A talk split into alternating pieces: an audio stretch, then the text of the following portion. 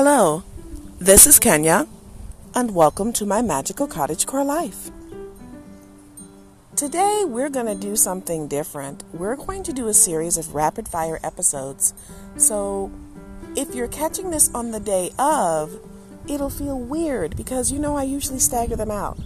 But if you're catching them later, you won't notice how quickly these episodes are released. And that's okay. So today's episode is about my great Lamb's Quarter caper. Now, when I say the Lamb's Quarter caper, I don't mean capers and Lamb's Quarter, although that could be an interesting combination. Oh no.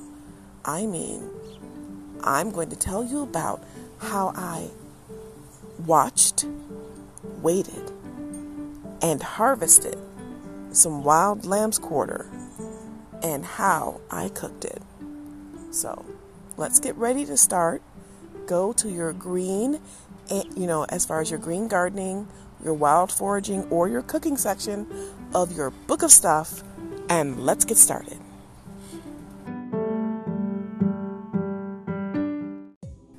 In the background of the podcast today, it is quite possible that you will hear wind chimes and birds and wind.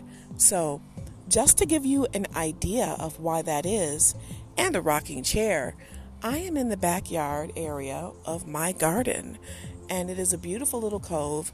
It's not quite as lush as it used to be, as the park manager, the land manager, and landlord where I live decided they wanted to thin out the area, which is why we had to say goodbye to my giant gooseberry and my currant. But it's still adequate to give a nice respite from the heat and prying eyes to a point. So that's what you're hearing. I'm surrounded by foliage and flowers and birds and trees and bushes and a cherry plum and beautiful ornamental cherry tree, plum trees, and a grapevine. So let your imagination run wild. The sage is flowing like a wave of water as the wind blows against it. The purple flowers looking graceful as all get out. So, this is a great day to do a series of episodes.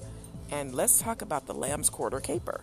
Now, next door to me, we used to have a neighbor who had a proliferation, if you will, of lamb's quarters or goosefoot, as I like to call it, because that is the colloquial name, although some people call it fat hen.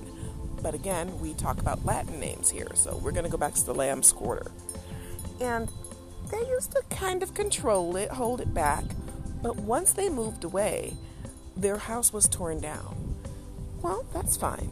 And I've been waiting and watching, knowing that this year would be the year that the lamb's quarter could grow unchecked and my waiting has paid off.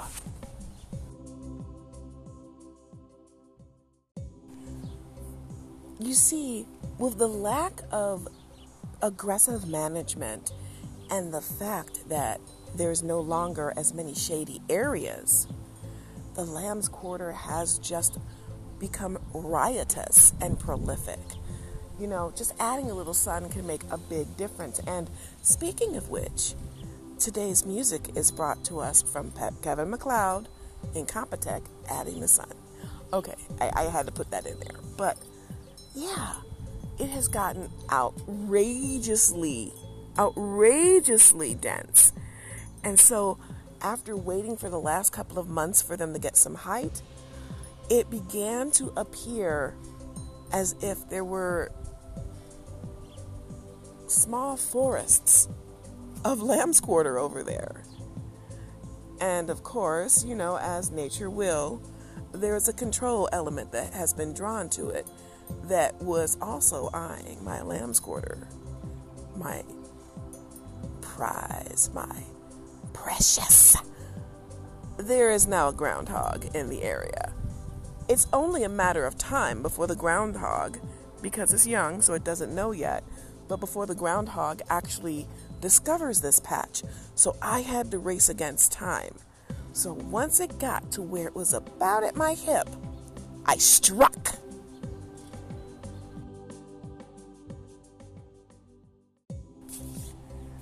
We have seen the enemy and it is furry. I saw it come out several times from underneath someone else's home, and I was wondering why it didn't attack the lamb's quarter. And I can only surmise that it doesn't know that it's food yet. But that's okay, because I know that it's food. So the other night, in the gloaming, when the time between the sun of the day and the bloom of the night happened, I took my small kitchen scythe and I went over there and I exacted a terrible reaping. I just took it all. I chopped off the heads as if I were lopping off some sort of offensive invading army, but with love because I sung to it while I did it. And I didn't take it all, nor did I cut it down to the ground. I just took enough, just enough, to make sure that I could provide a good meal for my needs. And that's what I did. And while doing so, I noticed that there were many leaves that were infested with aphids. Well, I'm not about to let a few aphids get in the way of a good meal. I was very careful. You know, I disposed of the um, infested leaves properly and responsibly, and after that, washed everything, washed it again, and plucked the leaves because I don't really want to eat the stalks uh, in what I was making that night. And then once that was done, I decided now it's time to eat my stealthy gains.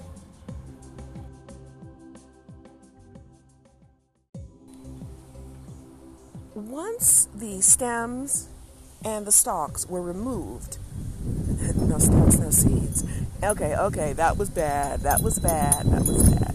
But once I got rid of all of the parts that I didn't want to eat, I transferred my leafy gain to a small pan. And when I say a pan, I mean a skillet. You know, I know people they when they hear pan, they think iron or they sometimes think stainless steel. In this particular case, I transferred it directly to a skillet because I have a young child here. Well, okay, I take it back. She just graduated high school. She's young to me. She's my baby. But anyway, but I have a young person here. And I'm always worried about her iron because we tend to run anemic. So, because of that, I cook as much as I can in skillets because cooking in an iron skillet actually will transfer some of the iron to the person. Well, hello, Mr. Robin. How are you? I see you enjoying my bird bath. Get your bath on. Okay. And um, so that's what I did. I put it in there. And I also put in some garlic, uh, a packet of vegetable broth, and some pepper, some salt, and a little bit of parsley, and a tiny bit of, of um, oil in which I had infused a bit of garlic.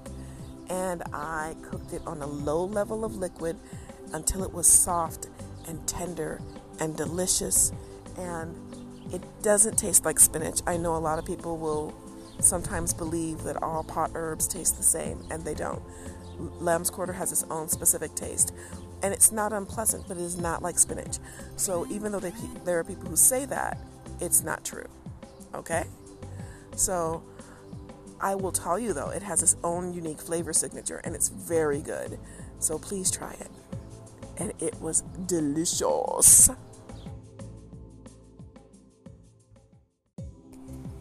Now, what you may find um, when you're gathering lamb's quarter, if you want to duplicate this meal, is that you, if you like butter, might want to add a little butter if that's your palate. Or if you are into meat and want to eat chicken stock, you can add a little chicken stock, and that's absolutely fine.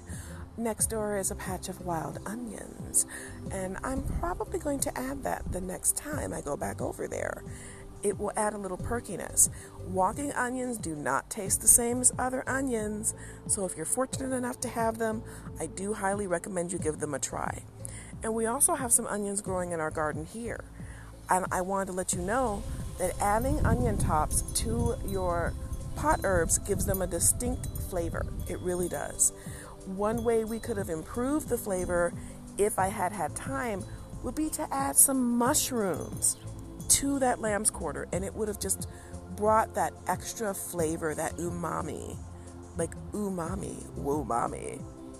Mommy all around. No? No? No. Okay. You're groaning. I can see you groaning. Fine. Moving on. But you don't have to stop there. If you like a little bite to it, remember a few episodes back, we talked about eating magnolias. You could add a few magnolia leaves while it's cooking and then remove them for a nice perky bite. Um, I do recommend experimenting with your food. Right now, we're looking at uh, common wood sorrel around here popping up in my garden, so I might add the pods next time. Eat your yard. That's really what it comes down to.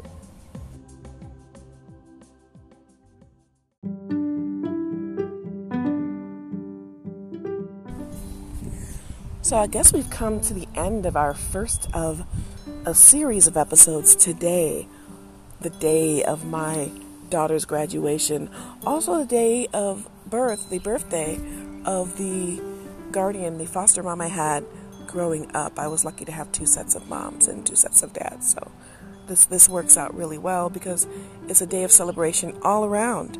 And I would like to think that she's looking at us now and, living life. And so is Erlene, uh, that's my daughter's great grandmother. I really hope all of her ancestors and our ancestors are looking down and saying, You've done well. And I believe they are. So, from my home to yours, happy foraging. Go outside, learn what's out there, learn what's edible, learn what's not, know what's been around it before you pick it and eat it.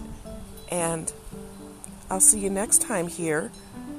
But first, I do want to take a moment to talk about another thing, and that is responsible neighbor foraging. If you're going to forage in your neighbor's yard, you should get permission if they still live there because anything else kind of makes you a jerk, you know? And I don't want to make my friends in the jerks, and we're friends, right? You know, I do. Sh- I love sharing things with my friends. And one of the things I want to share is a code of ethics. So keep that in mind before you take anything from a yard because maybe they're growing it on purpose. Just because you don't know they know what it is doesn't mean they don't. And now I will say goodbye. And I hope to see you on the next episode of my magical cottagecore life. Goodbye.